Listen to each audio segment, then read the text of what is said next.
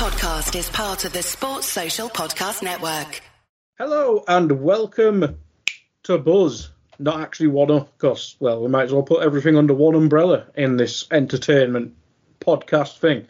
But I'm, and I know this is Dave's podcast, but I haven't even asked him. Uh, but I thought I'd check. One Up's got its own thing, but Buzz is its own umbrella, so I thought we'd move it over here, but I'll do the gaming side, so Dave doesn't have to worry about that. But I am with Carl still, so don't worry about that. How are you doing, Carl? Not too bad, guy. Glad to be back on the horse after we uh, months of promising it on on Nina's shows. I'm, I'm glad I finally delivered on that plug. well, we went through. We literally our last Skype chat, which where we're recording now, is Darwin's been announced. So that's how long ago it was. Yes, we've basically done the entire season. you know, talking about video games. Uh, I blame Liverpool. That's what I'll go with there. Um, but Carl, seeing as this is the first one in almost a year, I mean, what, what have you played this year? Has it been all right? um, not a lot to be honest. Obviously, I, I know you know I, I, got married towards the end of last year and then was on honeymoon, and I kind of was very excited about kind of getting back from honeymoon and getting into to playing things again. But then we got a, a dog and things like that kind of got in the way. So I've only kind of recently started to play things again. Um, but I haven't managed to play anything of note. Um, I've been back playing uh, for my sins. I've been back playing League of Legends with my mates. Uh, we've kind of gotten the odd night in here or there, um, which which has been a good laugh. And then outside that, I've kind of just been dabbling with the the Switch. Um, I played some kind of uh, classics on Nintendo Switch Online, like uh, Kirby's Dream Land and Super Mario Land 2 um, some some Game Boy classics there, and also I play been playing at the moment the uh, the first Dragon Quest, the, the, the remake that came out for for the Switch and uh, smartphones, and I'm playing it on, on the Switch. As I said, it's a uh, it's a very you know I love my JRPGs as people who've been listening to us for for a long time will know.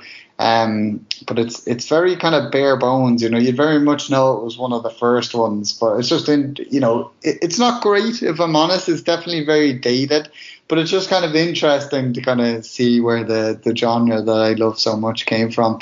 Uh, how about yourself, guy? What have you been playing recently? Bit of just the standard stuff, really. Apex Legends mostly recently. Um, there's new stuff on there. I won't bore people, but there's a new rank system and it's quite easy to level up. So I've been uh, abusing that basically. Um, Overwatch 2. I mean, it's not in the news segment, but I'm sure people saw the PVE got not well as a standalone. It got cancelled and it's getting molded in, into its own thing. And since then, I just couldn't be asked playing it. Um, it's like it's probably the one game I'm actually good at like in terms of PvP and all that jazz. Whereas back back in the day when I was in my prime, I could actually play Call of Duty. But Overwatch, it's probably one of my favourite games ever. But it's just just keep letting me down, letting everyone down in that community. It's really annoying. Um, yeah, I mean, I mean, um, and funny enough, like I was listening to another podcast there during the, the week, and they were talking about that as well. And like, I'm I'm right there with you. Like, I really enjoyed Overwatch, and I say I was actually okay at Overwatch. You know, when I tried my hand at Fortnite or whatever, I was terrible. You know, but but at Overwatch, I could I could reasonably hold my own, and I, I played it with my my nephew, which was a lot of fun, you know, to, to be able to play something with him. And, and you know, I was excited to, to kind of get to grips with Overwatch 2. But then when it came out, it was just all, it was just lambasted and it just completely put yeah. me off. I, I haven't even tried it yet, to be honest. Thing is, it's just, it's Overwatch 1 with one less person. That's it. Oh, oh, no, no! I've heard that yeah. the, the maps now, like the maps that were during the nighttime, are now during the day, and the maps that were yeah. during the daytime are now. During, I mean, uh, that's revolutionary. You know, that's yeah. It's, it's worth the number two alone. You know. Well, that's the thing, and the thing about the PVE, I I understand making it free to play, and then you uh, monetize skins, yada yada yada, and put a battle pass in. That's fine they've still got to work on the pricing because it's still stupidly expensive for what it is, and they've got to put in a way of earning the in-game currency um, properly because that I think most people I, I don't know how experienced you are with Apex, but their battle pass you earn the currency, um, and then there's currency to unlock skins, and then there's currency that's like to buy recolors of guns um, and like new heroes and stuff like that. Whereas in Overwatch, you get legacy credits, which you can buy like crap tier skins. So basically, the crappy re- uh, recolors of skins, but you can't buy anything from the store um, with those credits. Um, so you they need to work a way around it and make it so you can earn proper stuff in the battle pass. Whereas I think the quality of the battle pass is actually good. It's good for whatever it is, seven quid a month or whatever. It's not that bad, and obviously it, you you don't need the battle pass to technically play. Um, but yeah, they need to rejig some things on that game, um, and they need to balance the game properly because some some of it's like it was clearly built for 6v6 so like having one shot heroes and stuff like that i've gone on a tangent already and i don't really care. Overwatch just doing this me so it, i'm sure people who play it know widowmaker sniper character. When you've got two tanks that's okay because one of the tanks can go deal with her. Where it's got one tank on certain maps it's near on impossible. So if they've got a better sniper they win. The other team wins. That's it. It's basically that. So I basically, I think it was a cash grab to turn it into a sequel, which, you know, Activision Blizzard uh, do that. But as a game itself, it's still fantastic. But yeah, they're, they're kind of screwing the pooch on that one. Um, what else have I played? I've gone back on Wasteland 3 yesterday. It's fine. It's just something to play. Um, I was on holiday when Jedi Fallen Survivor came out, and I probably would have bought it, but now I'm like, I might as well just wait for Diablo. It's kind of got to that stage, so I think I'm just going to wait for Diablo rather than get Jedi Fallen Survivor. But I haven't really played anything single player in a while. I played Valheim for a bit when that came to Game Pass before I went on holiday. Um, but that's about it, really. Um, but there's not there's nothing really till Starfield comes out and the Xbox showcase and may dampen that slightly. um, uh, we, we, we, yeah. I mean, the, the, speaking of games that have disappointed, I suppose on the Xbox side, there was the, the recent release of Redfall, which yeah. uh, has, has, tanked a bit, and I, I feel that was that was definitely a, a guy game. I think you, you, you probably would have picked that up if if uh, if if not for how bad things are. And to be honest, it's a, it's a me game too. Like, I love mm. Arkane. You know, I've you know I've, I've waxed lyrical about Dishonored on this very podcast before, but um it just it does not look good, and, and from its very from its very first reveal, I, I I think it's kind of been meh, and if anything, it's just gotten worse from there. I think we talked about it last summer when it was revealed, and you know when it was shown off, and, and we thought oh, it looks looks looks average, but you know maybe it's just it it'll obviously it's Arkane, it'll be better, you know, but but clearly no. well, it's the, the thing is, I would have given it a go, but like I can forgive being like cartoony, not the greatest graphics, yada yada yada, as long as it's fun. Like let's take Left 4 Dead is probably the inspiration behind it. Obviously, not exactly the same. Left 4 Dead doesn't have the greatest gameplay, but it's hella fun. But a game in 2023 as Xbox's first non Forza like big game to come out, and it's 30 FPS in 2023. Really? And apparently it's full of bugs and all that shit, and it's already been delayed. I, I think the that's another story. Or every game getting delayed, or it's just crap on release. It's either you either delay it for a year, or it's crap on release. That just seems to be the issue nowadays. Um, uh, but no, Redfall was a big letdown. That's probably why I was kind of being a bit bitchy about this podcast in the chat. I just couldn't be asked, but now that I'm here, I'm happy to do it.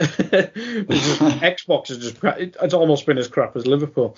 um, but yeah, Redfall's a disappointment. But uh, no, at this stage, I think I'm just going to play my uh, my battle royales and hopefully Overwatch at some point. But Diablo, I think Di- is it Diablo?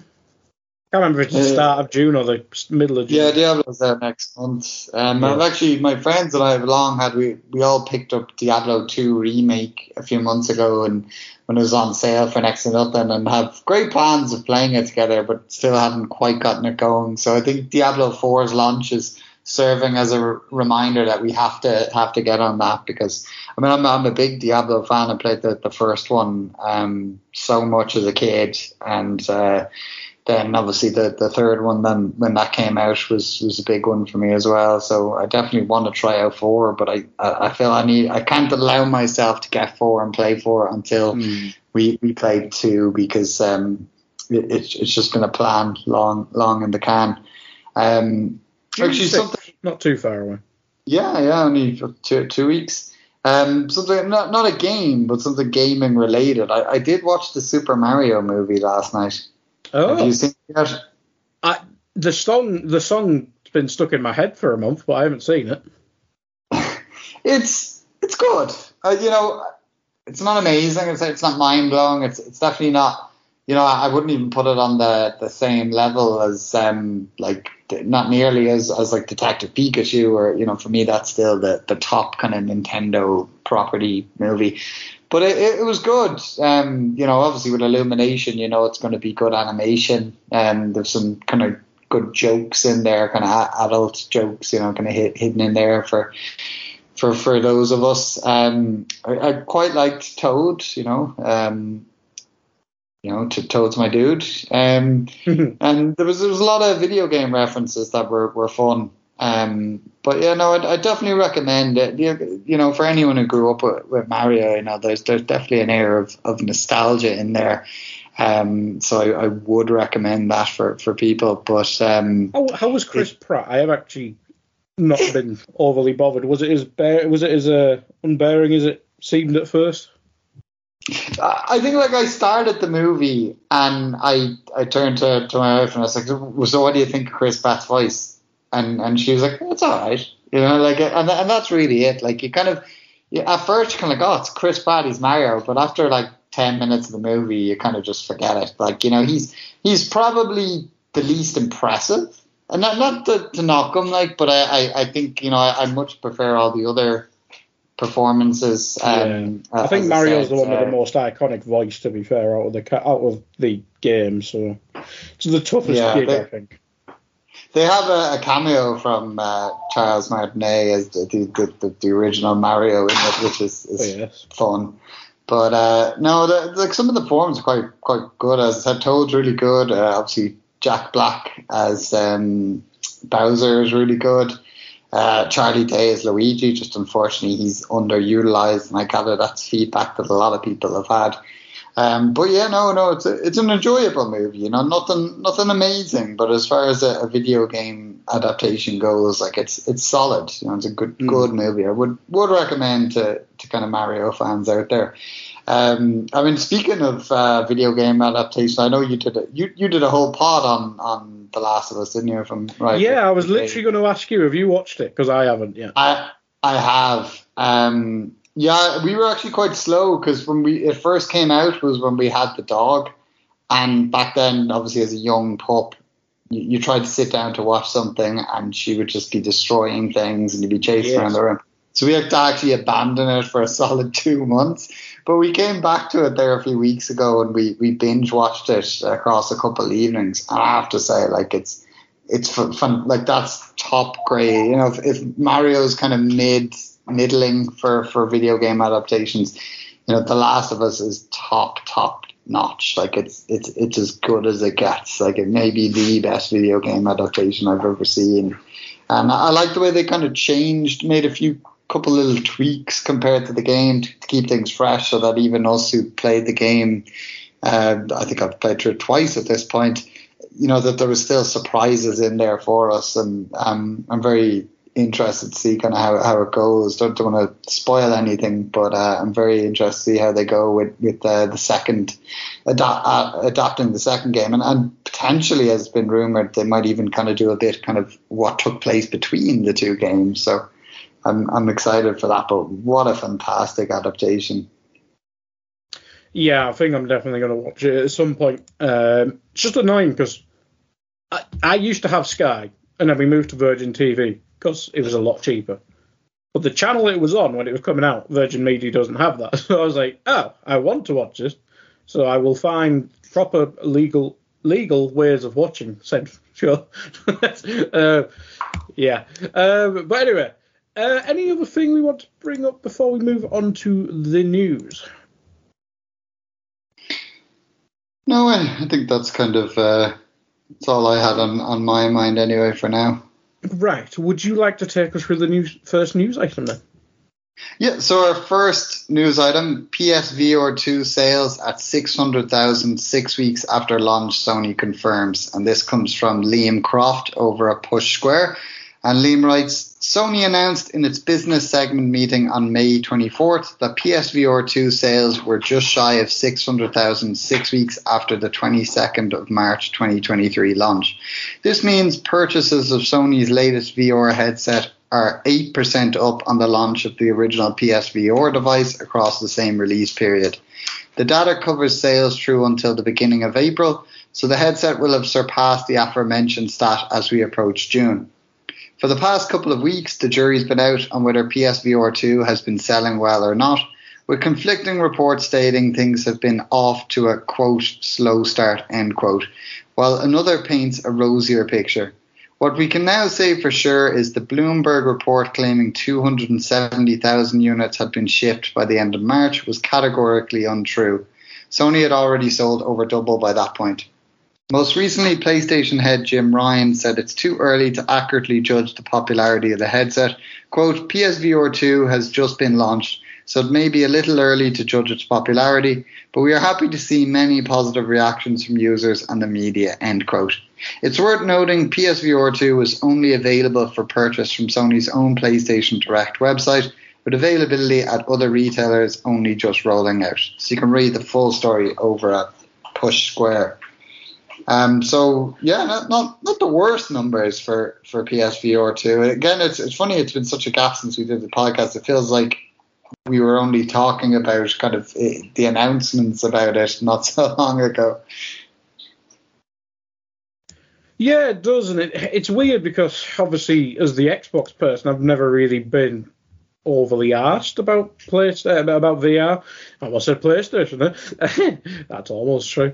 Um, oh yeah, I tried God of War too. I need to go back to that. What should I do that? But that was a long time ago. Um, anyway, this VR thing. Um, I mean, if I was a PlayStation person, I think I probably would like VR.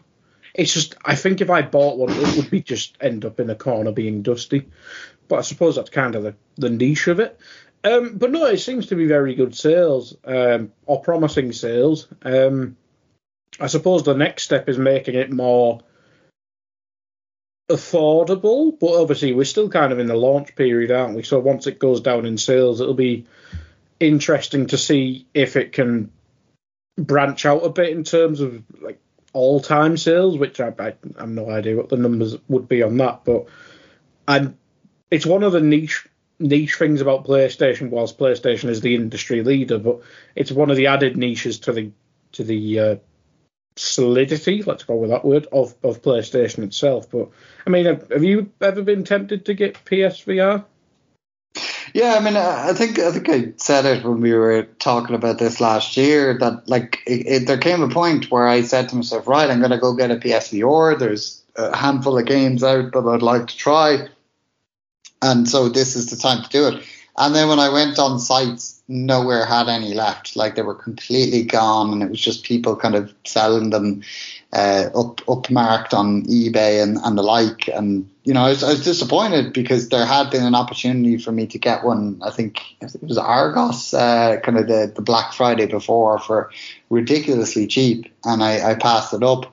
Um, so at that point, I was like, right, I'm gonna I'm gonna pick up PSVR two and then they kind of hit me with the double whammy. They're like, oh, it's not backwards compatible.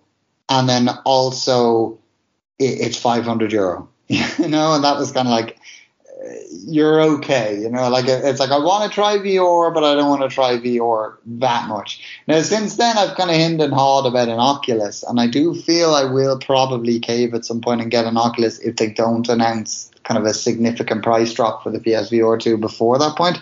But I do really want to get in on, on VR because it's, it's something that's always intrigued me. And the, the little bit I have tried of it, I, I have enjoyed.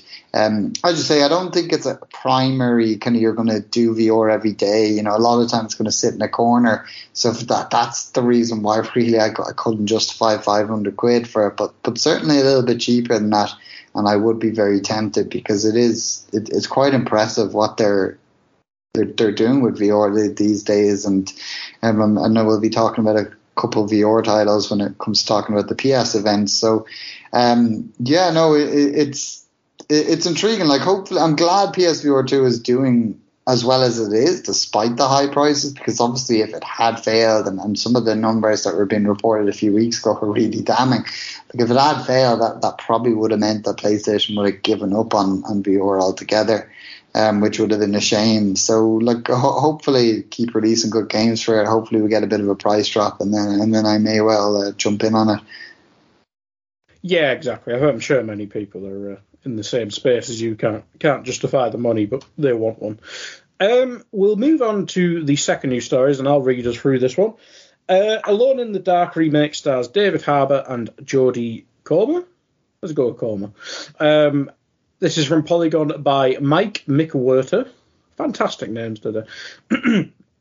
The remake of seminal survival horror game Alone in the Dark will be released on October 25th. Publisher THQ Nordic announced Thursday, confirming that actors Jodie Comer, known from Killing Eve and Free Guy, and David Harbour, Stranger Things, Black Widow, etc., will star as the game's dual pro- protagonists a playable preview of the new Alone in the Dark available right now. Uh, right now, THQ Nordic and developers Pieces Interactive released a prologue for the game on Thursday for PS5, Windows, PC, Xbox Series X. In the prologue, players take on the role of a young girl named Grace Saunders as she attempts to mail a letter. Sounds exciting. There's no combat in the prologue. Developers said during a live stream on Thursday that the demo offers a glimpse into the atmosphere and mood, not the gunplay of the new Alone in the Dark. When the full game launches this October, players will choose between Comer's Emily Hartwood and Harbour's private investigator Edward Carnby as they attempt to unravel the mysteries of the haunted mansion, a remote countryside hospital known as Deseto Decato Manor, whatever that word is, and Emily's missing uncle Jeremy Hartwood. Other characters in the game will react different, differently to you depending on which protagonist you play as, and players will see different elements of the story as either Emily or Edward.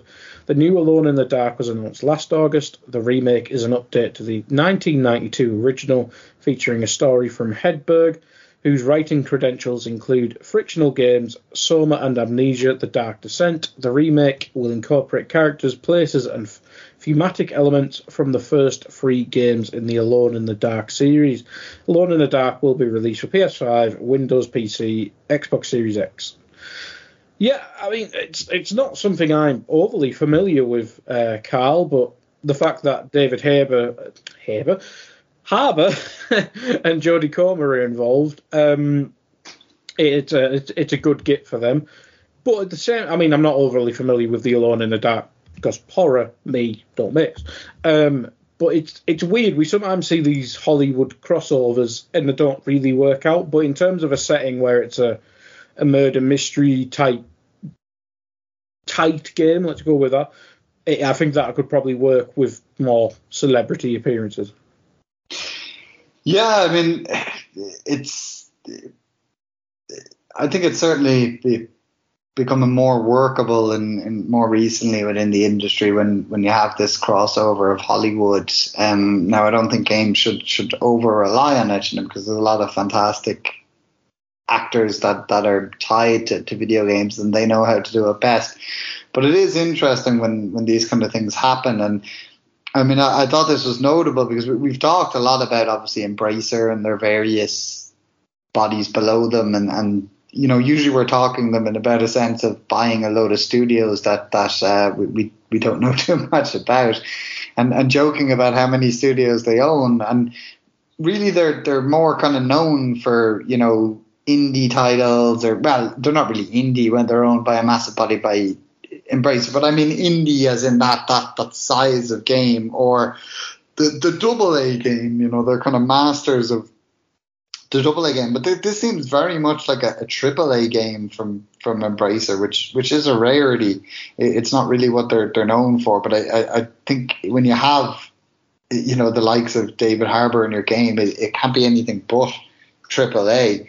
Um, so it's it's interesting that, that this would be kind of one of the bigger investments from Embracer in terms of a project, which is, is rare to see. And we've kind of seen them struggle at, at times in recently. I know obviously with, with having to delay the Star Wars game in, indefinitely, um, that one of their studios was working on a you know in, in kind of alongside Sony um, was a bit of a blow. And I know recently they ate their lunch on a, another game, but it's it's slipping my mind what that was. So you know. The, it's more of a gamble from them, but you know, it's it's one that I, would be hopeful will will will pay off. I mean, I I, played the, the the Alone in the Dark game that came back in the the the seven generation, you know, on the the Xbox 360, and it it was in a lot of ways a bad game, but in other ways an enjoyable game. I, mm. you know, it's it's, it's one of those. That, yeah, that, that falls in, in in that weird middle ground.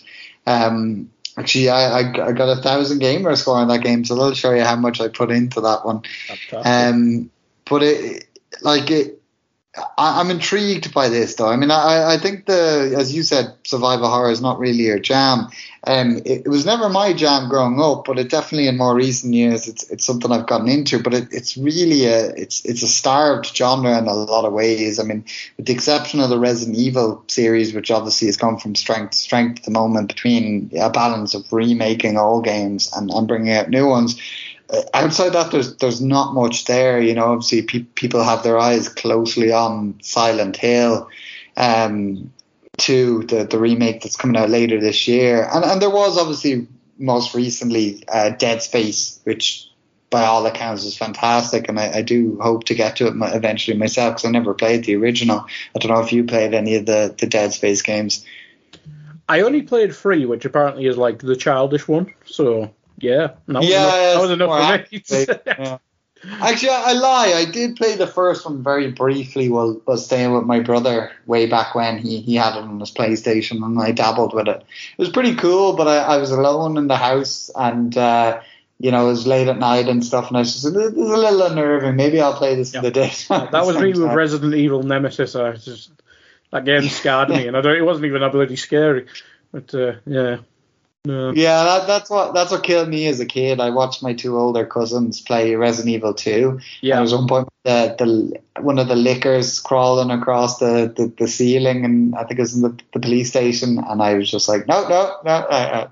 I'm, I'm out of these kind of games. Um, but you know, these days I, I, definitely enjoy them more. So I'm, I'm very intrigued by this, and as that it's it's you know the, the the stars that are attached to it, and and also the fact that it's it's clearly a triple A game from Embracer, which you don't see too often. So I'll be very much. I might might even give the, the prologue a go at some point. I like these little kind of bite sized prologues and give you a nice taste for the game. I mean, see what that's all about. You know, the, I'm I'm not expecting PT levels, and, and maybe that's a good thing because because PT was creepy as hell. But um, no, definitely something to, to check out, and, and I wonder if it's a new direction for Embracer. Will they start to maybe make less things but but make bigger things and, and try to, to kind of match the, the other publishers out there. Yeah, it's certainly interesting. I mean, Embracer has so much you could feel like they could do whatever, really, it should work, but yeah, it never works out like that. Um, shall do you want to go through the last and well, this news story will go on for the next twenty years, I assume, but you might as well take us through this update. Yeah, so our last story EU explains Microsoft Activision deal approval and why it disagrees with the UK's block. And this comes from Tom Phillips over at Eurogamer. And Tom writes The boss of the European Commission has explained in detail why her agency approved Microsoft's $68.7 billion Activision Blizzard deal and why she thinks the UK was wrong to block it. In a speech given yesterday, European Commission Executive Vice President Margrethe Vestager laid out the regulator's own quote call of duty end quote to only block buyouts when really necessary. Quote, merger control is by nature a forward looking exercise. end quote, Vestager said. Quote, but that power comes with challenges. And to make things even more complicated, for global deals, many authorities are predicting the future at the same time. Of course, we cooperate, but disagreements sometimes happen. No less recently than last week, we cleared the Microsoft Activision deal while the CMA decided to block it. End quote. Vestager said she believes regulators such as the EU's European Commission and the UK's Competition and Markets Authority should not be concerned with how decisions are perceived.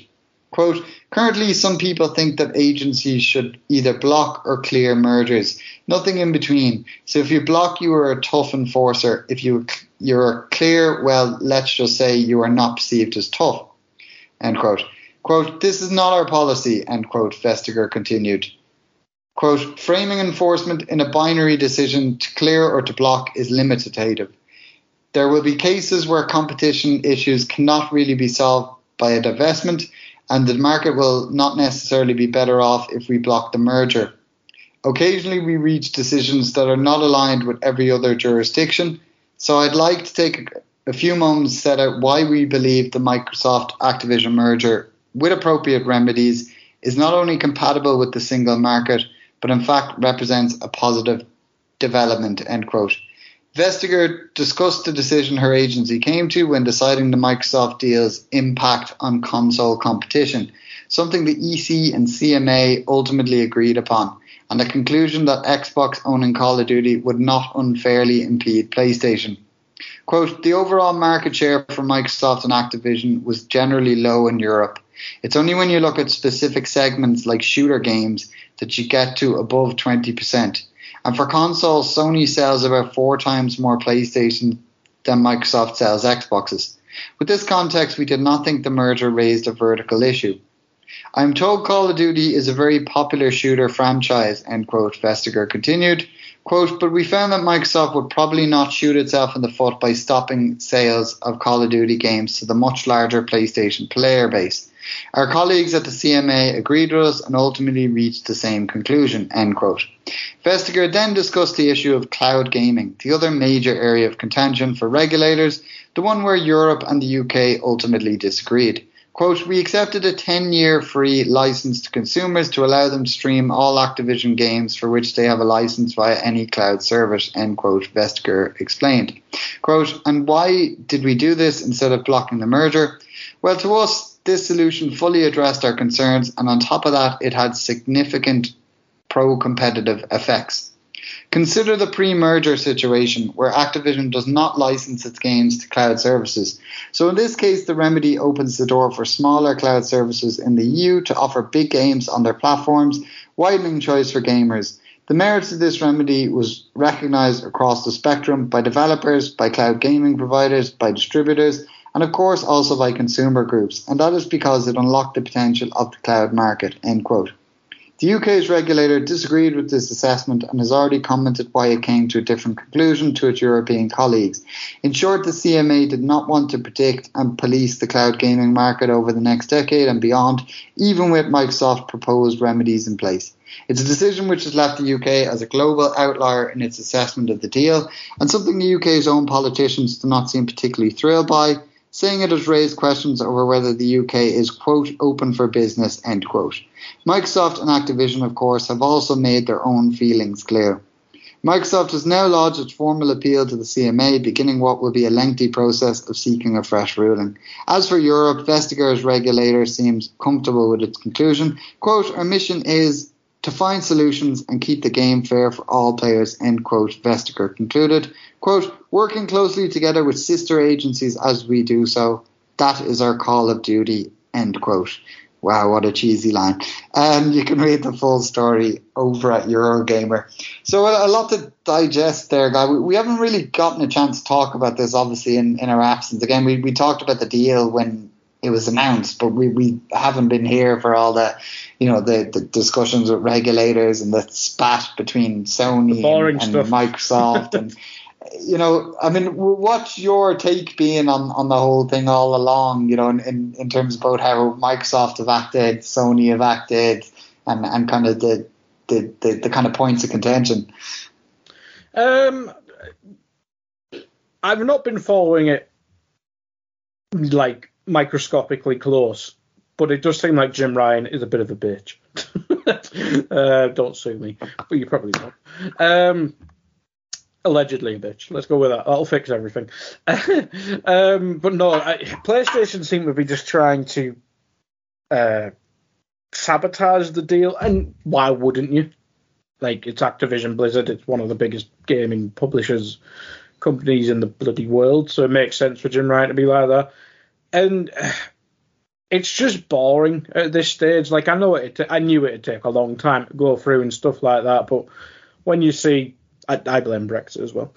Let's go with Brexit. Screw, screw the UK. Brexit sucks. Um, but no, I mean this specifically, I think it's. If it was if it was about Call of Duty and about how getting the biggest gaming franchise as an exclusive in ten years' time when the deal goes through, because that seems to be the deal uh, Microsoft's handing out, uh, that'd almost be understandable. But cloud gaming, really? I know people think that's the next step in console gaming, but eh, God, who cares? it's me. It's probably me being very basic, and I don't really care. But is cloud gaming really that much that it's made the UK CMA block it? It, it obviously has, but it feels like the other thing would be the bigger reason to block it.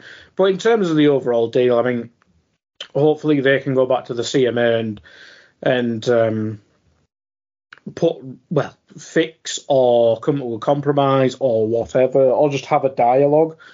Um, but at the same time, I mean, Microsoft have obviously made these deals with. Um, I think they've said they're going to put it, put Call of Duty, etc., on Nintendo. I think they made a deal ship with them, didn't they? I think they did with Nvidia as well, and a handful of others, but they're the two names that are jumping to mind. So I think Microsoft understand they can't just well we own all this now it's staying on PC or Windows PC and and Xbox they've obviously branched out a bit and yeah as this kind of alludes to if Xbox just took if, if uh, Microsoft took Call of Duty off PlayStation you're not going to be making back that 60 odd bill or whatever it was anytime soon because that is the biggest player base to um, access but no I think we may be like old and in rocking chairs by the time this gets finished, Carl, because it feels like this is going to go on forever. But I think as a deal, it I think it should happen because, well, let's be honest, Activision Blizzard is kind of a shit show. Now Xbox is also a shit show, but I feel like Activision Blizzard. Well, we talked about Overwatch earlier. They screwed that. Call of Duty shit. Uh, they've got so many dormant franchises. I feel like at least Xbox would just make it not just a Call of Duty studio anymore. But I think we went over that when we first, the deal was first announced, and that that was the excitement behind it. But this isn't going to get resolved anytime soon um, because you can't. Like, I don't think you can just take it to court with the CMA. I think you literally have to do this appeal process, and if they continue to say no, it's just not going to happen. Whereas I think it is the American one. I think I think the American one you can take it to court, but that's America, so everything can go to court. But um, this CMA is probably the biggest sticking point, I presume, because well, Microsoft can throw money at everything else. Um, but no, I think this is just going to be one of those very very boring things where nothing's going to happen for at least five years. Carl, what do what do you reckon? Yeah, I could certainly see it. It's dragging out. Um, and, and, as you said, it was just like I, I when I first saw that the, the CMA had blocked it, you know, at first when I saw the headlines, I was like, oh, someone's finally blocked it because, you know, I think when I'd heard different legal experts and, and talk about it and write about it, they kind of suggest they expected it to go through, but they wouldn't be shocked if someone took issue with it. But I, I don't think anyone expected cloud gaming to be the hill that someone would die on. Um, it, it was always kind of the, the, the console competitiveness was the, the focus. And it, it seems like everyone accepts that, that that isn't an issue. And I mean, for Sony, I know a few people have been critical, particularly Xbox fans, that you know why did Sony take this to, to battle, and why wouldn't Sony take it to battle? They had nothing to lose, as you said. They were never in a million years going to take Call of Duty off Xbox or off PlayStation rather. You know they were going to do it to spite PlayStation. That's not how big companies work. So PlayStation could could push this as far as they could go and, and see what they could do. You know, they at the very least they're going to buy themselves time to maybe come up with somewhat of an answer, like their their own shooter or shooters, and we'll we'll be coming on to discuss one of those shortly. Um, so they they had that in the pipeline, but but also the other thing was that they could get some concessions, and they, they've gotten those concessions, as you said. They, um, the deal that Nintendo and, and Nvidia agreed to, the ten year deal, that's still on the table for, for Sony, and I think at the end of the day they'll they'll probably get that regardless. They also even got offered the opportunity to have Call of Duty on PlayStation Plus, which they yeah. declined and, and explained that it wouldn't be financially viable. And I get that because the amount they'd have to pay to get Call of Duty on PlayStation Plus added to the amount they'd be losing by not selling Call of Duty on PlayStation, you know, that that's a massive, massive loss for Sony. It doesn't make any sense financially. But nonetheless, they, there is concessions on the table for them. I mean, the other thing is the way Microsoft have acted and, and, and Activision, and you know, you've had random executive taking like pop shots at PlayStation on on uh, social media. I think there was some particular one. There's a, a a woman who's an executive for Activision, I believe, was taking shots uh, in relay around the time that The Last of Us came out, and made some kind of weird thing about Sony being the, the best of us, and you know, you know, she was taking shots at Sony and also compliment. It was so strange. You know, it's, it's been a weird, weird experience. But I mean, I was say, I think all this is really going to do is going to hold things back. I think this deal will eventually go through. It's it's inevitable. Um, and, and, I'm not too bothered about it because as much as I play primarily on PlayStation and I play some Activision titles, I don't mind rolling out the Xbox to, to play some games. You know, I have one. It doesn't bother me. You know, I think you know, I think most adult gamers. You know, it might might annoy a few kids who obviously can only have the one console. We were there when we were that age. I, I get that, but um, all, all, in all, I, I, don't think it's it's a big deal. But it is just funny that you know the cloud gaming, as you said, is the, the hill that people are dying on in in terms of the CMA. And that's the thing. I think like cloud gaming. I mean, obviously it may become the future, and I think.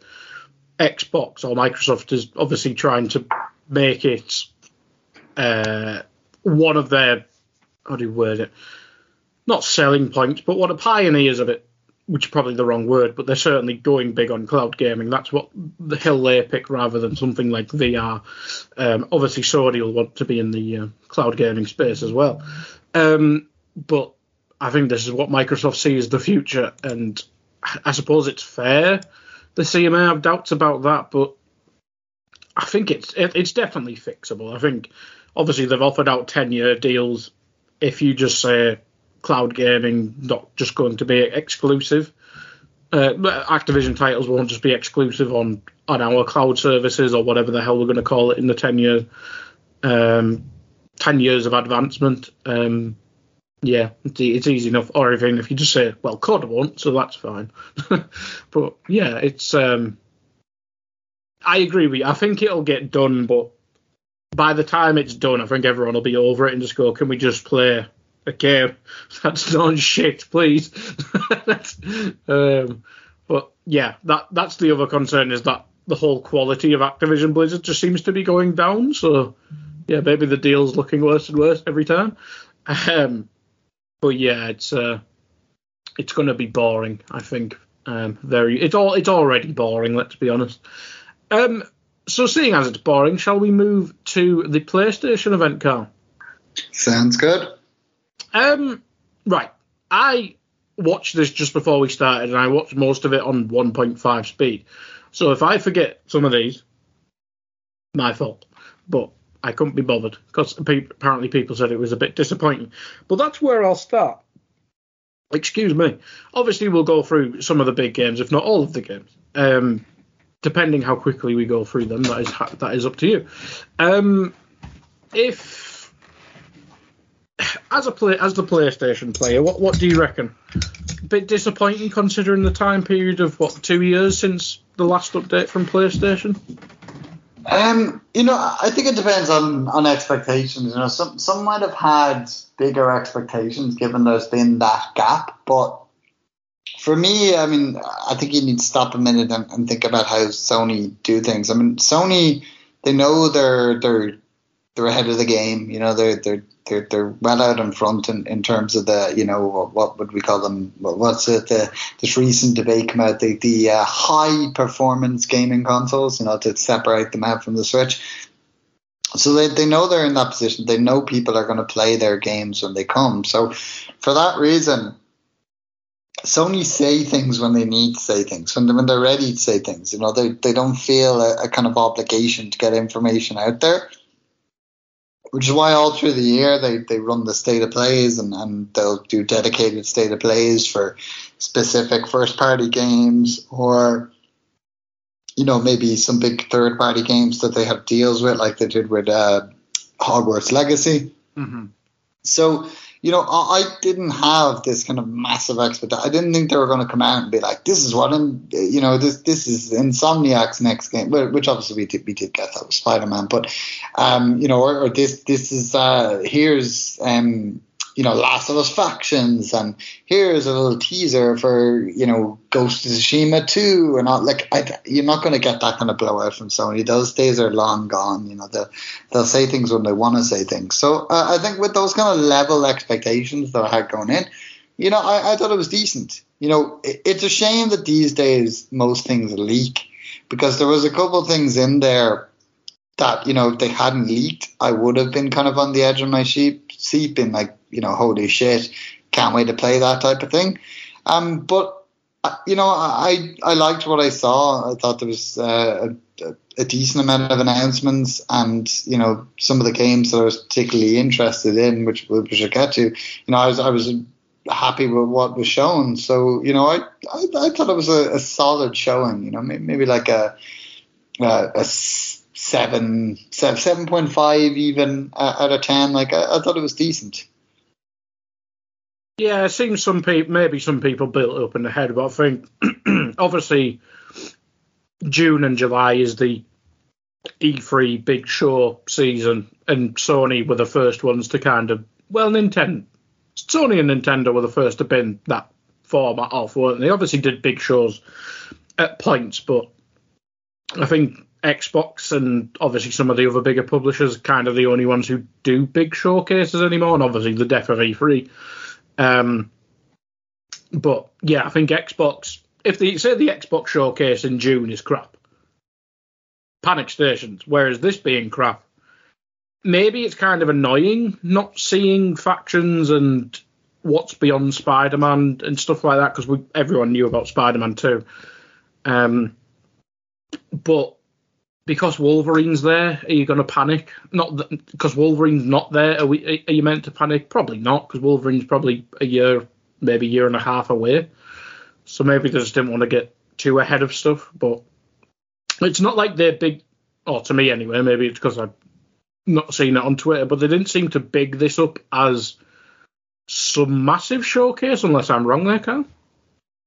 No, I, I don't think they ever um, like put, put put any kind of expectation to, to that level on it. They, they were very much reserved, um, as as they always are. As, as I said, like they, they I, I don't think they kind of paint things in the, the same way Xbox do. No, no, I'm not knocking the, the way Xbox do it.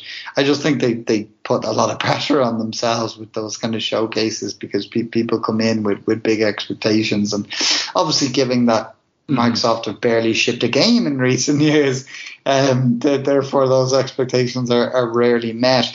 Um, but no, I, I think kind of PlayStation always set expectations correctly, and it, it, so for me, it's really on any any fan that gets too carried away with their expectations. That's that's on them. It's it's not on PlayStation for me. Yeah, I think that's fair. I think that's fair. Let's get into it. I mean, some of these trailers were a bit CGI. Um, and that's probably where we'll start, and that is with Fair Game from Haven, uh, PlayStation exclusive, um, new, um, bit of a CGI game uh, trailer, so not can't exactly see what it was, but I mean, it's obviously PlayStation trying to tackle. We don't did we see if it was third or first person? I don't think we did, did we? So maybe trying to No, get it was all CGI. Yeah, maybe trying to get in that shooter market, but it looked from the trailer at least it looked heisty. So maybe trying to build a heist game or something. Yeah, it's, been billed as a, competitive heist game. So uh, I suppose its teams are competing against each other. Obviously, it's it's we knew all along, from the time Sony bought Haven. Well, firstly they announced the partnership with them, and then they later bought them, despite the game still not being announced at that point, and despite the co-founder of the studio having departed. But it was always billed as a live service game, so we knew it was going to be a, a live service game um, one of the, the many that, that uh, Sony have promised in, in the, the time to come. But yeah, apparently it, it is a, a competitive heist game. So, you know, I suppose people will be straight away turning to something like Payday um, for, Yeah. for some kind of you know, comparison. Um, but obviously, rather than just co-op, it's it's it's got competitive edges to it as well. So, it seems to be a lot going on. Um, I, I'm I'm intrigued by this game, but it's tough for me to say that I'm in, interested because it, it's just probably not my kind of game these days. Um, but it, it is it, it, as quite possibly the first of these live service offerings from Sony in terms of this, this the, the promise they made of, of what was like 10 games or something like that. Um, it, it'll be really interesting to see kind of how it's taken when it, it comes out, you know, how much of a success it is because I, I think they're, they're putting a lot in. They, they put a lot of faith in Haven by, by purchasing them. Yeah, certainly. It could be it's interesting one to keep an eye on, but not really too much to say now. Um, excuse me. Helldivers 2 or Starship Troopers. Uh, that's what the vibes. Um, I'm not familiar with this franchise. Um, a third-person shooty survive game, by looks of it, or pod game. I'm not sure. Um, what what do you make of this?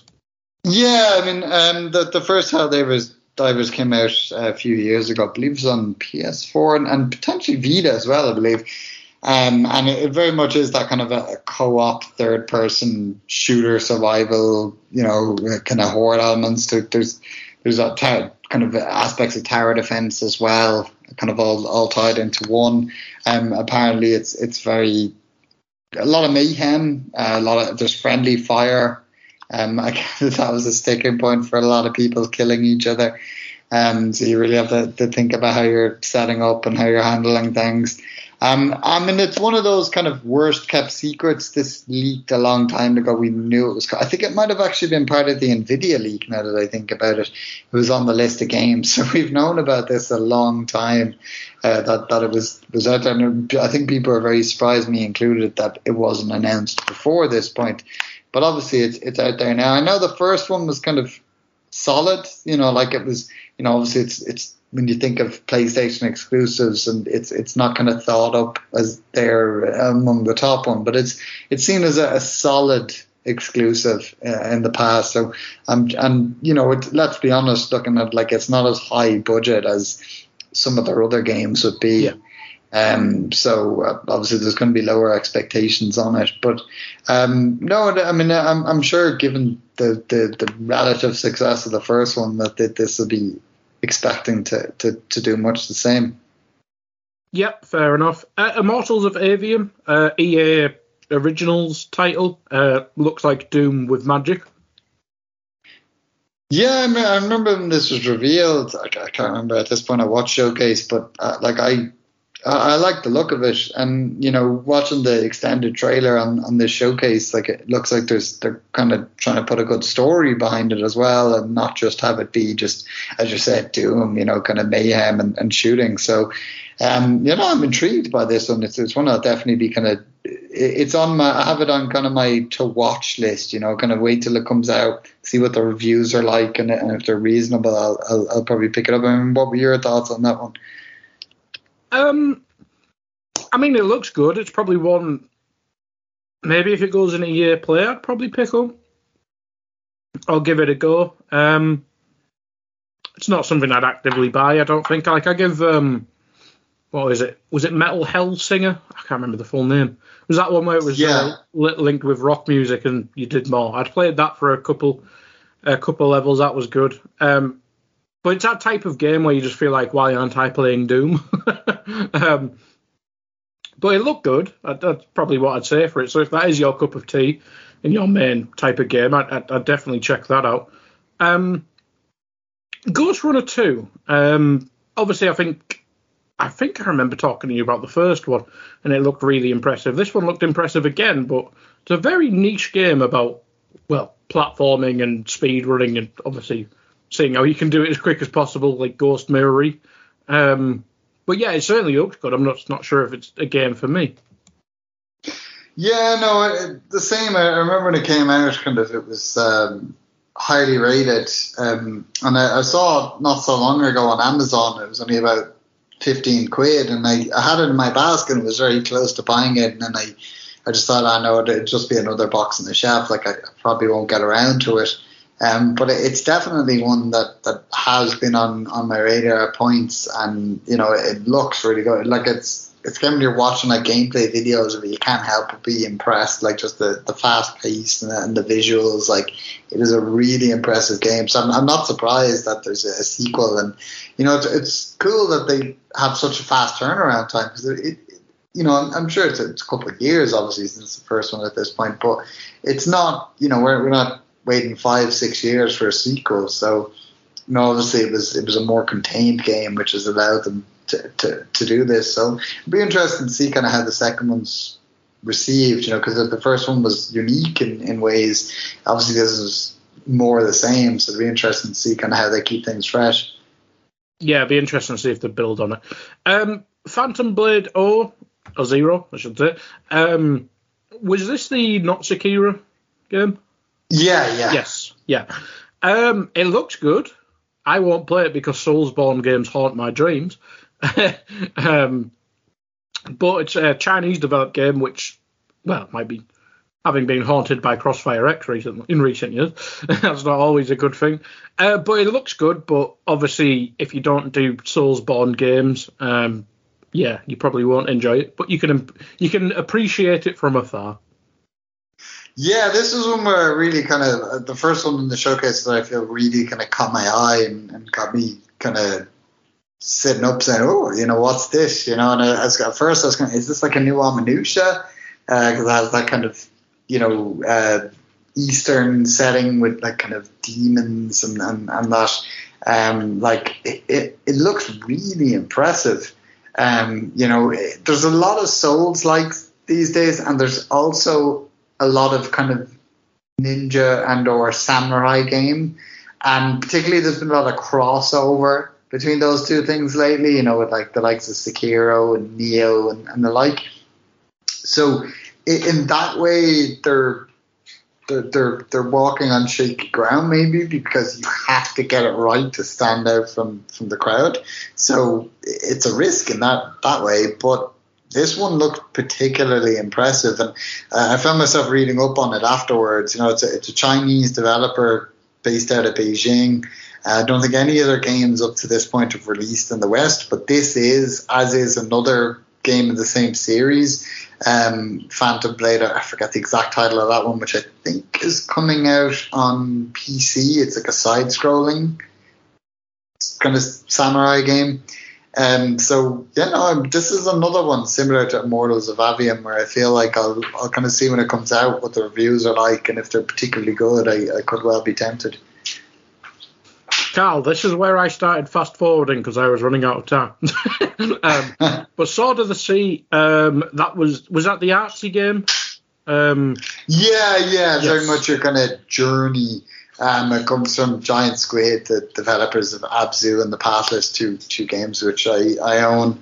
Um, they're they're they're good. Like they're they're a good developer. They they very much kind of successfully capture that kind of journey feel. I'm not saying these games are on the level of Journey. I mean, Journey's in a world of its own as as a, a unique experience, but um, they they very much have that that kind of artsy edge and and you know the kind of game you play simply for the visuals at times. I mean, because they're just it, it's like a living painting. Like it's just they're, they're that impressive, and they, this very much looks like more of the same.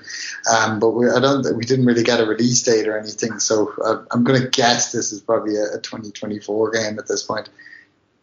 Yeah, just realised I forgot to do the uh, release dates for some of uh, Immortals of Aveum 20, 20th of July, uh, Ghostrunner 2 2023, um, and next game, the Talos Principle 2 2023. Um, yeah, again, fast forwarding. Um, is this Civ?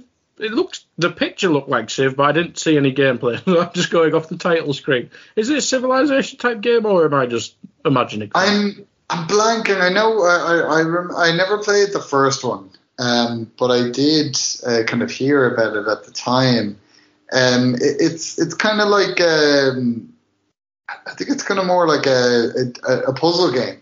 Um, like it's a, a right. Kind of, okay. I suppose like a Myst type type game, you know, which yeah isn't my thing. I mean, you know, I, I, I like the odd puzzle in a game, but sometimes if a game's too puzzle heavy, I find myself kind of getting a, a little frustrated and, and, just want kind of a bit more action. I mean, I know I've heard a lot of people. It's funny playing the the um, most recent Zelda, and you know that they're, they're, talking about how the, the puzzles are open ended, like, and, and, often they feel like they break the puzzles and do it in like kind of a baby way to get around the really complicated solution. And I like that approach, you know, if you can break the puzzles and, and just get around them easily, um, because sometimes they can really get in the way. But I, I think a game that centers fully around puzzles very much isn't for me.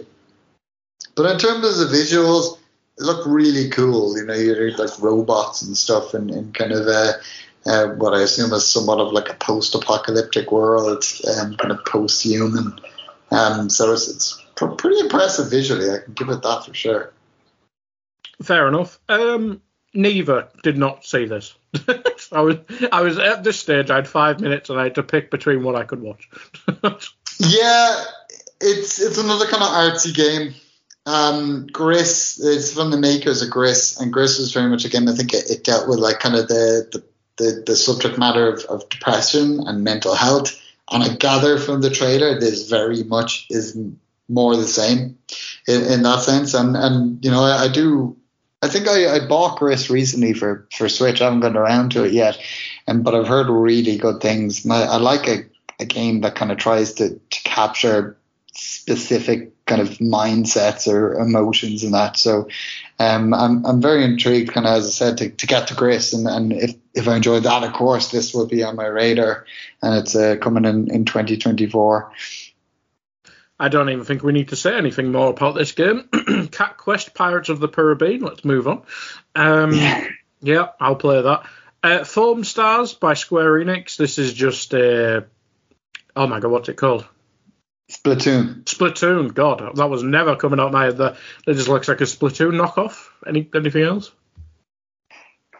Yeah, no, that, that's very much my vibe. As like this, this is this is Splatoon. You know, it's it's it's kind of a, a, a I almost it like a teenage Splatoon because the the characters are kind of older and, and, and kind of a different kind of uh, artistic approach, maybe a little less less child friendly than Splatoon. But all in all, this this felt like if Splatoon and Fortnite had a baby.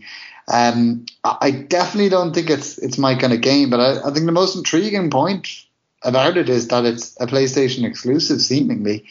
Um, you know, a lot of Square Enix games these days are PlayStation exclusives. Just buy um, Square Enix. uh, yeah, that, so that's easy. exactly it. I mean, that's the the long rumor is obviously that that you know that, that that Square Enix trimmed down by getting rid of their Western studios to, to Embracer last year because they're they're looking for an acquis to, to be acquired and you know that, that Sony would be the most likely and I think if Sony picked up Square Enix I, I don't you know I, I couldn't completely rule out them making you know making sure the games aren't on Xbox because so few of them are on Xbox as is anyway. It's like Square Enix throws them the odd bone. It's like here's um, you know, the the uh, uh, Final Fantasy VII Crisis Core remake. They they got that.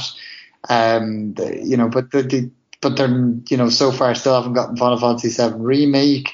They didn't get even the the, the Final Fantasy Pixel remaster, so they get they're very, few. But obviously, Nintendo still get a lot of of Square Enix titles. So I, I think if Sony do, and I, at this point, I'm I'm like sixty percent sure, maybe even seventy percent sure that they will acquire Square Enix. I, I just don't think you'd be announcing it while discussions about the takeover of Activision are still going on because you know it might not be looked at favorably if you're suddenly buying a big publisher, albeit Square aren't anywhere near as big as Activision. Um, but I think that's something they they maybe want to put on the back burner for now. But I, I think if it does happen, personally, I, I think they'd keep games on Nintendo. And I'm kind of 50-50 whether they'd still throw Xbox the, the odd bone just, just to look good. A bit like how Microsoft throw seems to throw the odd kind of Bethesda bone uh, PlayStation's way, just just to, to, to kind of keep up appearances, so to speak. We're done with that bone. Bethesda's all Xbox now and computer. um, right, uh, let's go through these couple quickly, and then we'll get on to some of the games I can actually remember. Uh, the Plucky Squire and Teardown. Any, anything? Yeah, Plucky Squire looks cute. Teardown just kind of gave me Minecraft vibes, which uh, you know I don't. Oh, you I did see that one. Yeah, it looked like Mega Bloks to Lego. Yeah, it's it's uh yeah no you know we've long discussed my my inability to get into Minecraft, so it didn't uh, it it didn't do it for me. Um, but I- I I think the next couple games are, are definitely uh more my vibe. Yes, we have Metal Gear Solid news. Uh, we've got uh, Snake Eater remake and the Master Collection coming uh, in 2023. Now, I was never a big Metal Gear Solid lover. Uh, just convince me to buy these.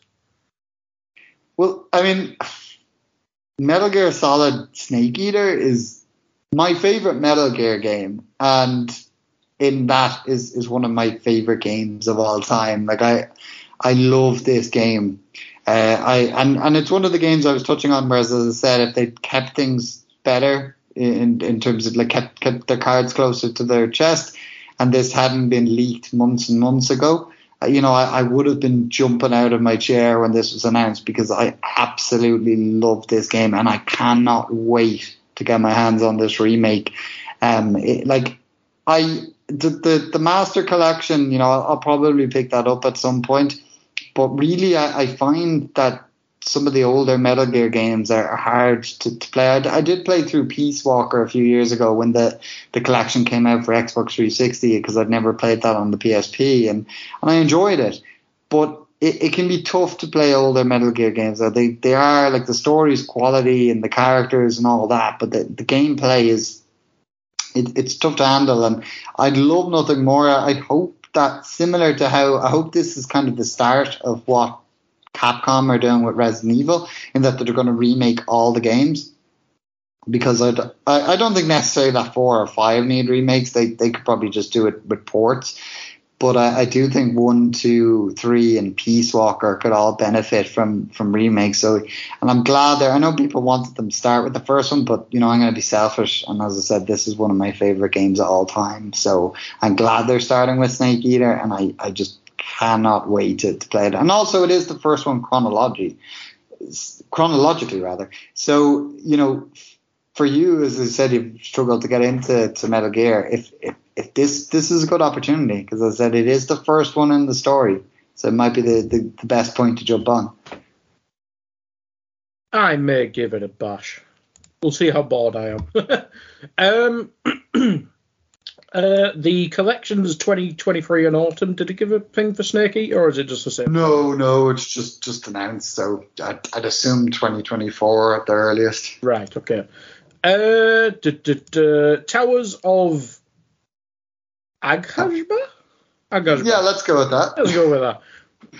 Uh, I can't remember this. I'm YouTube. Oh no, I did see this. It looks pretty. It looks. Yeah, yeah, that, that- that's that's what I can say. Like it, it Yeah. looks, it looks pretty. Another kind of somewhat artsy game. Um, kind I of mean, the uh, swimming bit looks like Horizon uh, thingy. Or is this the wrong game? I'm sure this had the swimming bit. Uh, yeah, Oh, no, I think trailer. there was certainly water. There was the there was also Yes. the glider. The glider Yeah. stood out, man. It's going to give me Zelda vibes, glide gliding around. Um, but yeah, no, it looks pretty, but um, I I I think it's such a short trailer that that's that's very much all you can take from it. Um, is that it's a, it's a pretty game. Um, you know, uh, these there's it's funny. At one point, that was just completely a selling point on a game. So it could be like visually beau- beautiful, and people just oh my god, this game. You just play it and you, you fall into it. But now it feels like these kind of games. that There's a lot of them, so they have to do something different to, to stand out, and and really that has to come into their gameplay and, and kind of clever clever elements in there. So I'll, it's one that you know it could well, you know, if the, if the gameplay can back up the visuals, you know, I'm, I'm sure it could be a, a successful game. So it's one of those kind of wait and see. I'd be intrigued to see what the the reviews are like when it comes out. Yeah, yeah. Get the general scale of it as well. Um, do we talk about Final Fantasy? I mean, it's out in a month, and we've talked about it in the past, I presume. um, but I mean, it's obviously it's going to be a PlayStation exclusive. They can put timed exclusive on it all they want. But as you said, Final Fantasy VII remake's not even out uh, on Xbox yet. So yeah, twelve years we might see see it on uh, something. Um, but I, I never, I didn't enjoy Final Fantasy 15. Um, but I know this has got, I can't remember the bloke's name, but hasn't it gone back to the creator who does 14 and all Yeah, the Final yeah. Fantasy stuff, basically? Can't remember. Yeah, the director was the Final Fantasy 14, which obviously is a massive hit. Um, you know, I, I couldn't be more excited for this game. Like, I'll be picking this up day one. It'll be like an early birthday present to myself because my birthday is a few days later. Um, it like I, you know, I, I love Final Fantasy. I, I played them them all at this point. I've I've uh, I, I've played put a good two three hundred hours I'd say into Final Fantasy 14. So obviously I know how um, how quality that game is, and, and you know I, I know that, that this is in the right hands. 15 I enjoyed. It definitely wasn't one of the, the stronger games, but I, I, I put 100 hours into it and platinumed it all the same. It, like it was a, it was a very good game. Um, and it's just a shame really that it was kind of rushed and that they had to release kind of parts of it as episodes later, which I never got around to Mm. playing because there was such a long gap between the game and then the episodes coming out. And then they suddenly, you know, the director left and then they didn't even get to finish all the episodes they were planning to do. So that was a real shame. But I'm glad that this seems more like kind of a, a contained, complete project. Um, and, and in that, like, they, they, I think this is going to be one of the shorter Final Fantasies in a way. I, I think the, the director recently was talking about how kind of it's a like 30 hour story and then maybe like another 30 hours or so for the add-on, like the, the extra content, which is quite short for th- this kind of game. As I said, Final Fantasy 15, spiking an incomplete game, took me 100 hours to platinum. So I, I like the idea that this will probably be platinable in, in about 60 hours. Like I'm, I'm really excited for this one. And, you know, as I said, certainly with the, the director, it's, it's in the right hands. So, um, the day one purchase for me. So hopefully in a few weeks, um, I'll I'll be on the pod telling you how much I love this one. I might just play Final Fantasy 9 out of spite. You know. Well, there is a remake of Final Fantasy Nine rumored, so you might may want to wait for that. Ah, fuck off! I can't do that. Uh, well, I won't be able to play it. I'll have to dust off the PlayStation. Um, bastards. I've I replayed Final Fantasy, like not the remake, the original. I replayed that because there's like a crappy Xbox port, which doesn't really do it properly. Oh god, I look. Yeah, tempted. I'd have to play God of War first if I dust off the PlayStation. Uh, Alan Wake 2. I'll move on before I say things. Um, Alan Wake 2 out in October. Uh, bleh. I think we've seen we saw this last year, last summer. Sure, we saw. Yeah, yeah. No, we knew this this one was coming. Um, I mean, Remedy obviously solid d- developer. You know, the the the first Alan Wake and with Control.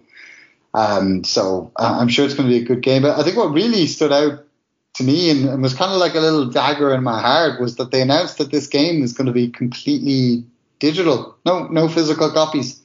Um, and I think Ah, that's yeah, yeah, yeah. they ate their lunch on on on Alan Wake One, the the remake that came out recently. I think it was kind of a game where you know within no time it was selling on Amazon for like twelve pound. So uh, obviously they ended up with a lot of unsold copies. That was a big headache for them and, and the publisher. So they've decided to go full digital. But as someone who bought the Alan Wake remake and has the original Alan Wake and Control and, and all those games, physical, all those Remedy games. But you know, I, I like the the studio. It, it, it's sad to me that I won't be able to get a copy of Alan Wake 2, that I'll have to, to download it. You know, it's, it's shown me that, you know, uh, physical games aren't It's long. happening. Well. It's Yeah, it's- the, the future I've always dreaded is, is coming to pass. Assassin's Creed Mirage. Did this look shit? Did this look shit? No, um, I mean, I I like what I'm saying. It kind of, you know, you know, we, we talked a long time on this podcast how I put like this is like 200 hours into Assassin's Creed Odyssey. Um, really loved that game, but it was a bit too long, and I think for that reason I still haven't played Valhalla because I'm like, oh, that this game's going to Yeah, take up a Valhalla's hundred not as good. hours. Yeah. This this kind of game, this seems like it's a more contained Assassin's Creed. It's it's like the older Assassin's Creed. It very much is, you know, they. I, I almost wonder if this game started as a remake of the first Assassin's Creed. That's kind of my running theory Yeah. similar setting, very much the, the, the same gameplay, but it seems like maybe they just thought, oh no, because the, the original Assassin's Creed was like, it wasn't badly rated at the time, but I think especially with revisionism, once the second one and, and 2.1 and 2.2, as I like to call them, came out, people are kind of like, oh, one is so dull and base compared to this. And I wonder if maybe that, that image was in Now, again, could be completely wrong. Maybe the plan all along was a new game. But to me, especially yesterday or, the other day when the, the, the showcase was on and I was watching, I was like, I, I wonder. I, I do wonder. That's the, that's the theory I have in my head until it's disproven. Um, but instead, obviously, decided to make this spin off game with a, a character that was in Valhalla. Um, I, you know, I, I like it because as I do enjoy my Assassin's Creed, I, I own all the Assassin's Creed games to this point. I've played through about half of them. Uh, I kind of have to pick and choose because, as I said, especially the more recent ones, they're very long. But the idea of playing kind of a more contain a game that kind of has the, the the, the quality of life improvements of the more recent Assassin's Creed combined with the more contained, uh, you know, kind of completed in a few sessions of, of the older Assassin's Creed games. That, that to me, that's a, a match made in heaven, really. So I'm I'm really intrigued by by this game, and I, I think I will pick it up. Just remaster Black Flag. It'll do me. uh, let's skip through a few um, so we don't go 12 hours long. How long is this podcast so far? Over an hour. Yes, let's skip some through some. Revenant Hill cat game. Just Google that on YouTube. Uh, Granblue Fantasy Relink. Know. Street Fighter 6, Street Fighter, Ultros, uh, and Tower of Fantasy. Any of them you want to touch on? Um, uh, you know, Revenant Hill, um, all, all that kind of did was remind me that the, the co-creator of Night in the Woods, that the it with the, the people who are making this game, um, k- killed themselves after uh, some dodgy allegations. So that was a bit of a, a weird moment in my mind while watching the, the showcase. Uh, Granblue Fantasy Relink is a game that's on my radar. Um, it's a, a JRPG. Um, it's kind of the, I think it's the, the series is usually a, an MMO. This is a single player game they're doing, so I'll, I'll certainly be giving it a look when it comes out. Um, Street Fighter Six we, we talked about plenty when it was revealed. I, I don't think we have too much more to say on that. And and Ult- Ultros, very beautiful looking um, Metroidvania. Um, really, really colourful. And there was a lot of games in this showcase that were colourful and, and visually striking. But this might have you're kind of t- taken the, the, the crown there in, in terms of the how colourful it was. Like you know, you, you you won't forget this game anytime soon. It might be the kind of the the one that sticks in your mind the most, simply in terms of the visuals. Yeah, I think that's fair. Having YouTubed it in the background whilst you were speaking. um, Dragon's Dogma 2, long awaited game. Uh, this is probably the one that's caught my eye the most out of this. Well, Spider Man kind of speaks for itself. But anyway, out of the games I've like not. Fam- well, I am familiar with the series. I've just never played the first one. But this looks like something I would buy. Uh, no release date. Maybe Capcom are showing that, uh, want to hold that for their own show, which I presume they'll do over the summer. Um, yeah, I mean, I played the first Dragon's Dogma. You know, you can probably pick. I think it's on Xbox. Definitely on PlayStation 4, but I'm pretty sure it's on Xbox. They did kind of a remaster of it. Like, what a class game! Like, just just like of of kind of those open world kind of action RPGs. You know that you know you're. I, I, I say like Skyrim. It's it's not that or The Witcher. That they might kind of set expectations, um, but it, it's kind of like a, a, a Japanese take on kind of the Western RPG. Like it's just so so much fun. Like the combat is is fantastic. But there's a story there, but you don't necessarily have to pay attention to it.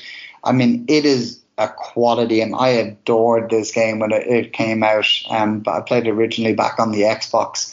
Um, it's got a really cool concept where you have your character, and you also have these these um, I forget what they're called, but they're they're basically like beings from an, another world. But you summon them into your world, so you get like one who's like kind of like your partner, but then you can also summon ones of other players, be that either people's on your friend list or um, random people, and they can kind of help you break the game because if you have a well, the random people's ones you can get are kind of to your level. If you have a friend who's completed the game, you can summon their their their dude, and um, they'll just like kill everything for you in one shot. Like it's it's quite hilarious. I had a guy in my friends list who his character was about twenty levels above mine, and I, I got his his guy in my team. it's just ridiculous.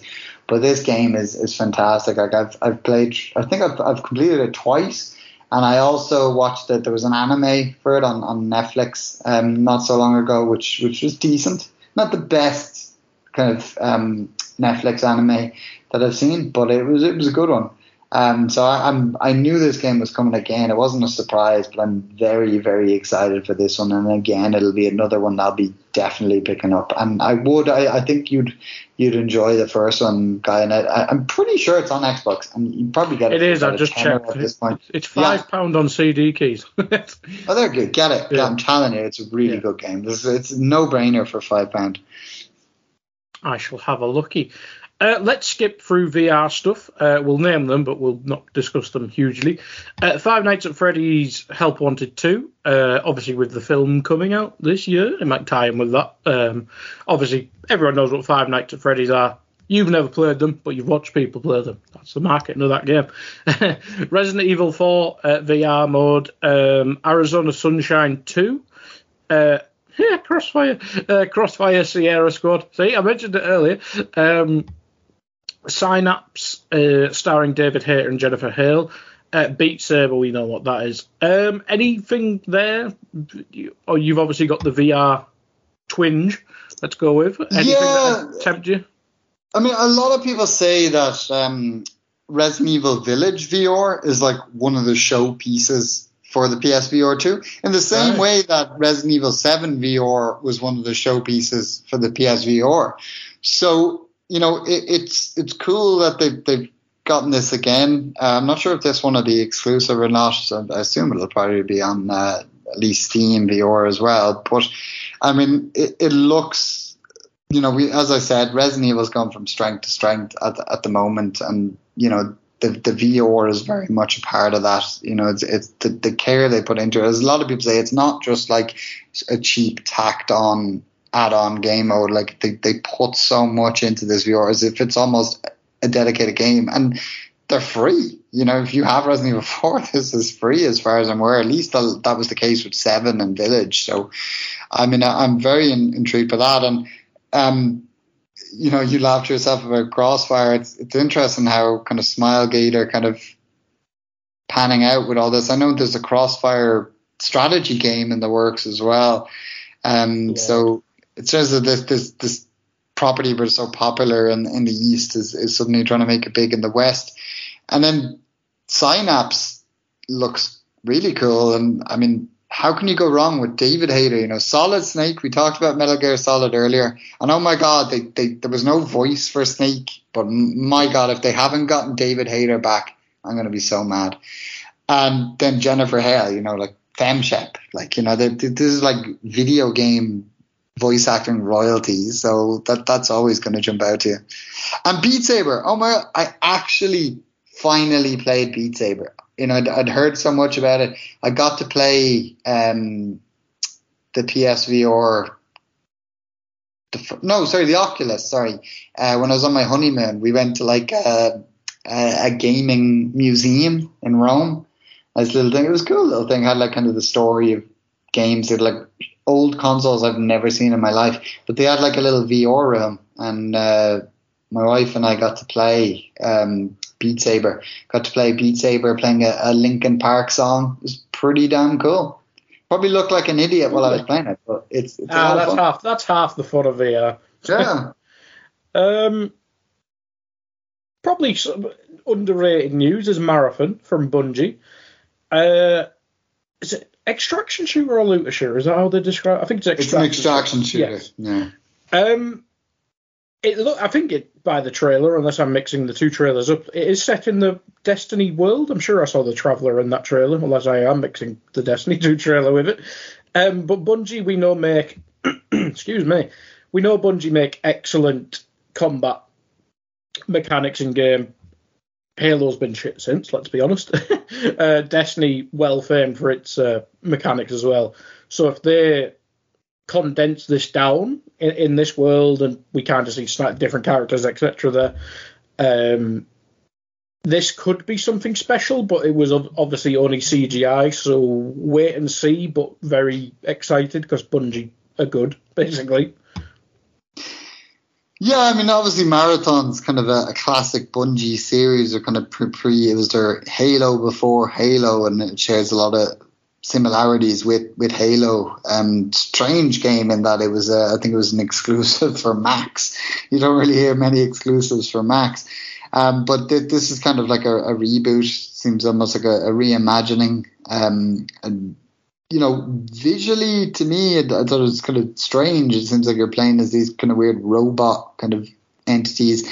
Um, but really, it's it's not. The, I'm not saying Bungie don't do good visuals. Of course they do, but that's not what you go to Bungie for. It's all about the gameplay, about the gunplay, and this is going to be a, a dedicated multiplayer shooter. And you know, we, we we know how much both of us are big fans of Halo and, and big fans of Destiny in the, in the past, and you know, so of course we expect big, big things from from a Bungie multiplayer shooter, and and I, I think, you know, it, it, the fact that it seems more contained might be really something that, that appeals to me personally, like something that I can jump jump on with my mates and, and play the odd time and, and just enjoy that that uh, kind of elite level Bungie shooter. So I'm I'm excited to see more of this one. Yeah, no release date on that, but we know Bungie do occasionally do shows, but if there's no date on that, I'd guess 2024 we'll probably next see that, or maybe Game of the Year stuff. Um, but might be a little while away. Uh, but Destiny 2 didn't um, did not not show up. uh, my words there. Uh, Cayde is back, or more importantly, Nathan Fillion is back. Um, yes, it's almost a shame Stephen didn't get a chance to join us. Can't say why he can't join us um, without making funny jokes about things. Um, that sounds bad. It's nothing to do with Stephen. Um, yes, I played Lightfall, Carl, and I did like Bungie. I did like Destiny, but Lightfall promised so much, and it was kind of just shit. So I'm kind of burnt out with Destiny 2 now. I mean, I haven't. I haven't played Destiny 2 since the very first DLC. Like, I never even made it to any of the expansions. So I'm, I'm yeah. so far removed. It'd be very hard to get back into it. And, and I've, I've timmed and hawed about it sometimes. I know Steve was trying to convince us at one point to, to give it a try. And, and maybe someday I might be, be tempted. But uh, it's always something I've enjoyed watching from the outside looking in because I, I am mm. a former player of both Destiny 1 and 2 and you know, always intrigued to see kind of how the expansions are are received and, and kind of how people react to them. And um, I, I do gather Lightfall was, was quite positive. Um, and you know, it was it did catch my ear when when I heard. I was like, "Is that Nathan Fillion back?" Because like Nolan North does a, a, good job filling in for him, but you you still know the difference. And it, it's funny, like my my wife adores Nathan Fillion, like she. You know things like Firefly and, and what's his the rookie is is cop my show TikTok, like my TikTok is literally just the rookie. I, have I've never watched it on TV. I've only I'm pretty sure I've seen every episode just on TikTok. yeah, she she absolutely adores Nathan Fillion, so that's to fill her in that he's he's back in Destiny. But it, it's cool to have him back there. Like he's a great actor. Uh, what I'm very intrigued to see is will this game kind of contain some kind of tribute to Lance Reddick, like to his, you know, will they give his character kind of a good send off? You know, obviously he's he's not there to, to be in it, but you know, they kind of give him, let him go out in a blaze of glory, you know, kind of a hero's death or, or something like that. And kind of maybe will, also, I think, will this expansion be dedicated to him? Like, I, I wouldn't be surprised. I mean, he was such a big part of, not only as a character, but he was a big player. Like, he was, he mm. was stream Destiny. Like, he's, he's massive, a massive part of things. So I'd be very intrigued to see how they handle that as well. Yeah, I'm sad now. I forgot about Lance Reddy. Sad times. Um, Concord uh, CGI. Yeah, it didn't give much away, but yeah. it, it's simply intriguing because it, this is another studio, much like um, Haven, which we we started talked about start that that that Sony bought. You know, they they, they purchased them. They've, they've made some Sony game. Unlike Haven, they have made games in the past. Um, they made that game that was uh, it was kind of like a System Shock kind of inspired mm. game that that came. It was also VR compatible. But I actually own it. I bought it like for about eight quid at one point, but I can't remember off the top of my head what it was called.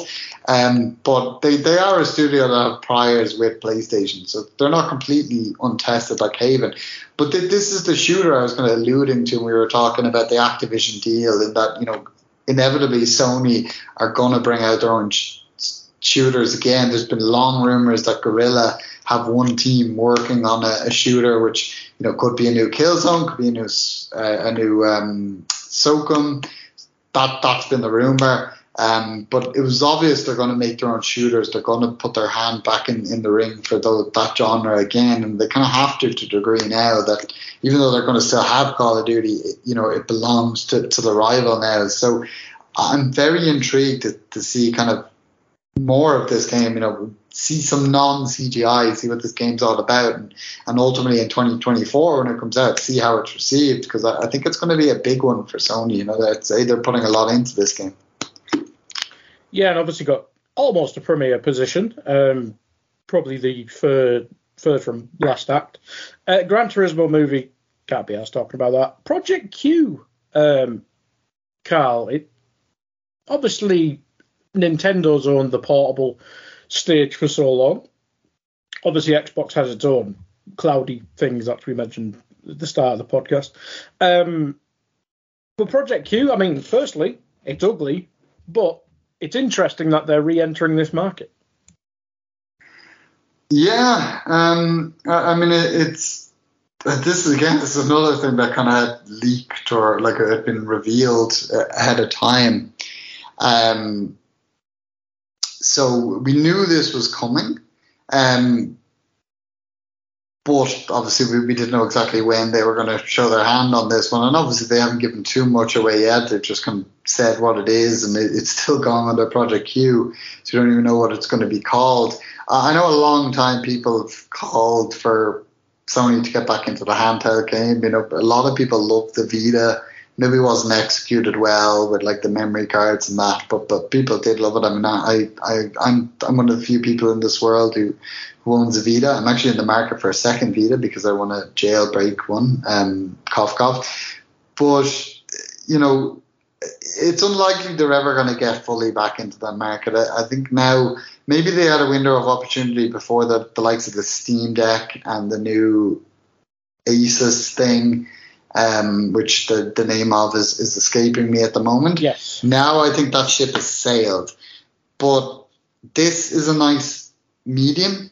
Um, I mean, it's it's it allows you to stream your PlayStation games. I actually over Christmas period I, I bought a backbone, which allows you kind of use your iPhone to stream yes. your PlayStation games. And I've dabbled around with it a bit. It, it's nice because you know I want to be able to play games, but at the same time, you know, I want to sit on my couch with my wife and the dog and there's a lot of games I play, particularly like JRPGs and stuff, which you don't necessarily need the big screen. You know, it's it's not a shooter or like a Last of Us kind of cinematic experience.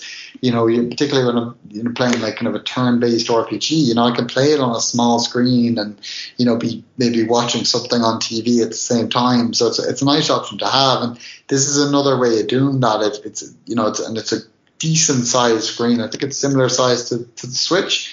Um, so I'm intrigued by this, and I know some kind of people who know a lot more than I would when it comes to um, kind of hardware and that have suggested that they, they think this would be quite cheap, you know, relatively speaking, like that they, you know, to, to make it viable, that they'll need to make it cheap, and, and they think it will be cheap. So I think at the right price point, this could be something that's very tempting to a lot of people. Yeah, definitely. I think handheld and making your phones consoles, etc. Uh, it's the Asus uh, ROG or ROG Ally. That's what it's called.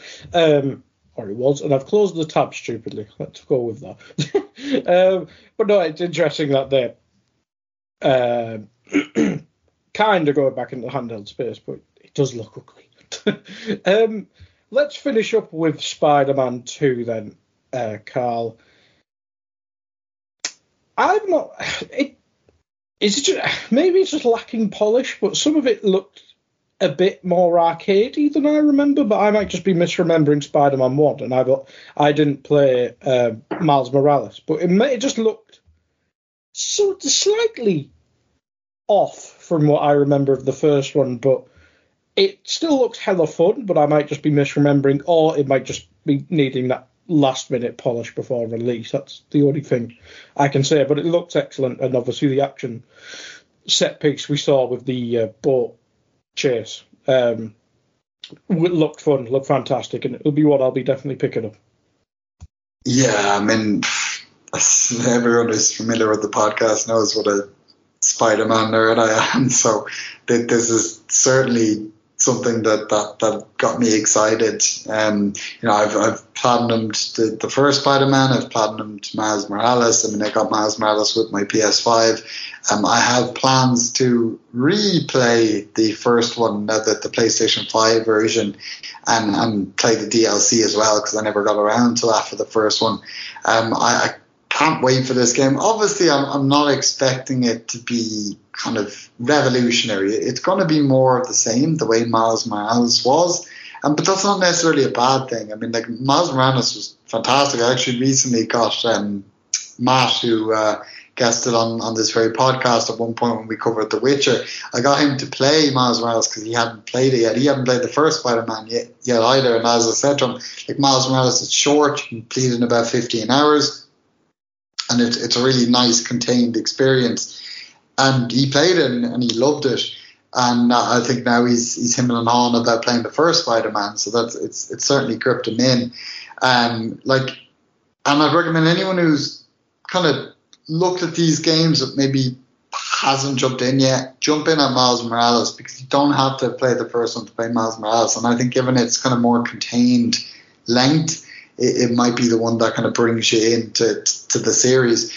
Um, but uh, you know, as for Spider-Man 2, as I said, it's not going to be revolutionary, but it, I think it's it's going to be more of what was great. But it's also going to give you a few new things to kind of keep it interesting. We, we saw some examples of that. Obviously, Spider-Man has the Venom suit, um, which gives him a, a, lot of new powers. And Miles seems to have kind of the ability to, to glide, um, which kind of adds a new aspect to the traversing around the city, which in itself can just be so enjoyable. I, I, I spent just hours on that game, just swinging around and, and just trying to do get around places faster and just like it really makes you feel like you, are playing a Spider-Man. And like I adored some of the Spider-Man games in the, the past, you know, the, the, the Neversoft game on the PlayStation, the, the movie tie-ins on the PS2. Like I really enjoyed those games. But this you know, as, as I've talked about in the public, this is just next level Spider-Man experience. Like I, I cannot wait for this game, and, and, and beyond that, obviously as well, to see what they, they do at Wolverine. You know, based on what they've done here. Like I, this this this is another kind of day one purchase for me. Yeah, Insomniac is is the one I'm probably most jealous of with Sony, to be honest. Um, it's a weird thing, uh, but no, they just make excellent games, and well, well done, Microsoft, for fucking that up. um, but they wouldn't have had Spider-Man if they didn't go to Sony. Um, yeah, I'll buy this straight away. It'll it'll be excellent. I might try and cram in Miles Morales in the time being as well, just cause. Um, but that was it for the show, Carmen. You did do general thoughts on the at the start. Some interesting things to look forward to. Some of them um, quite a bit. Well, we don't know how far away really. Uh, but what was your game of the uh, event? Um, obviously Spider-Man, you know, for, for me, but that's that's just there's a lot of bias there, you know, obviously my love for the past games and, and my love for the, the character in, in general. But in in terms of maybe what caught my eye that wouldn't necessarily, I wouldn't have been expecting. Um, I, I'd say it was Phantom Blade Zero. Like, I mean, I, I think that was a yeah. really impressive first showing for a game. And uh, as I said, it, I'm not going to run ahead and say I'm going to get it now because, as I said, it is a very, very much, you know, a, it's a flooded genre or subgenre rather. You know, this this um, you know, samurai esque souls like. You know, there's so many of them these days, so it'll have to do a lot in terms of gameplay and that to stand out from the crowd and, and properly catch my my intrigue and, and potentially my business. But I mean, in terms of a first showing, it was really, really strong. And I gather I'm not the only one who thought that. How about yourself? Uh, I'll go with Dragon's Dogma 2 because I think we all kind of knew what Spider Man 2 would be, which is obviously very good, but something different anyway. Uh, Dragon's Dogma 2, yeah, look, looks like my cup of tea. RPG, uh, world looks fun, combat looks like it does the job, could be good as well. Probably need to hand hands-on experience of that, and yeah, I just love an RPG. Um, so I'll go with that, and I can't wait. I, I want to see more of that. To be fair, so hopefully Capcom do do something in the uh, in the summertime. Um, but we'll finish up there, Carl. I mean, any any last thoughts on anything before we go? No, just just glad we could finally get this get this done. And I'm I'm looking, you know, I've enjoyed talking about games again. I'm looking forward to, to more, and, and hopefully. Uh, Stephen can join us as the, the third chair on the next one. I, I think it's probably a good thing he wasn't here in that this this pod's gone longer than we expected anyway. And, and if he'd been here once we hit that that Bungie section, you, you could have easily tacked on another hour there easily with, with how much he loves to talk about Destiny. Yeah. What has been say? Well, it was shit. No, I'd be like, no, it's not shit. It's fun. I'd be like, but it was shit. uh, but anyway, we will finish up there. And as Carl said, hopefully Stephen can can join us and we can uh, talk to him about stuff depending what he's allowed to talk about. uh, but anyway, thank you everyone for listening to Buzz. I almost said 1Up there. Uh, I'm not sure when we'll be back, but we have the Xbox showcase uh, on the 11th.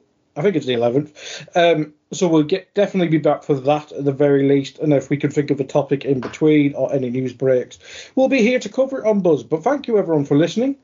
Goodbye. Sports Social Podcast Network.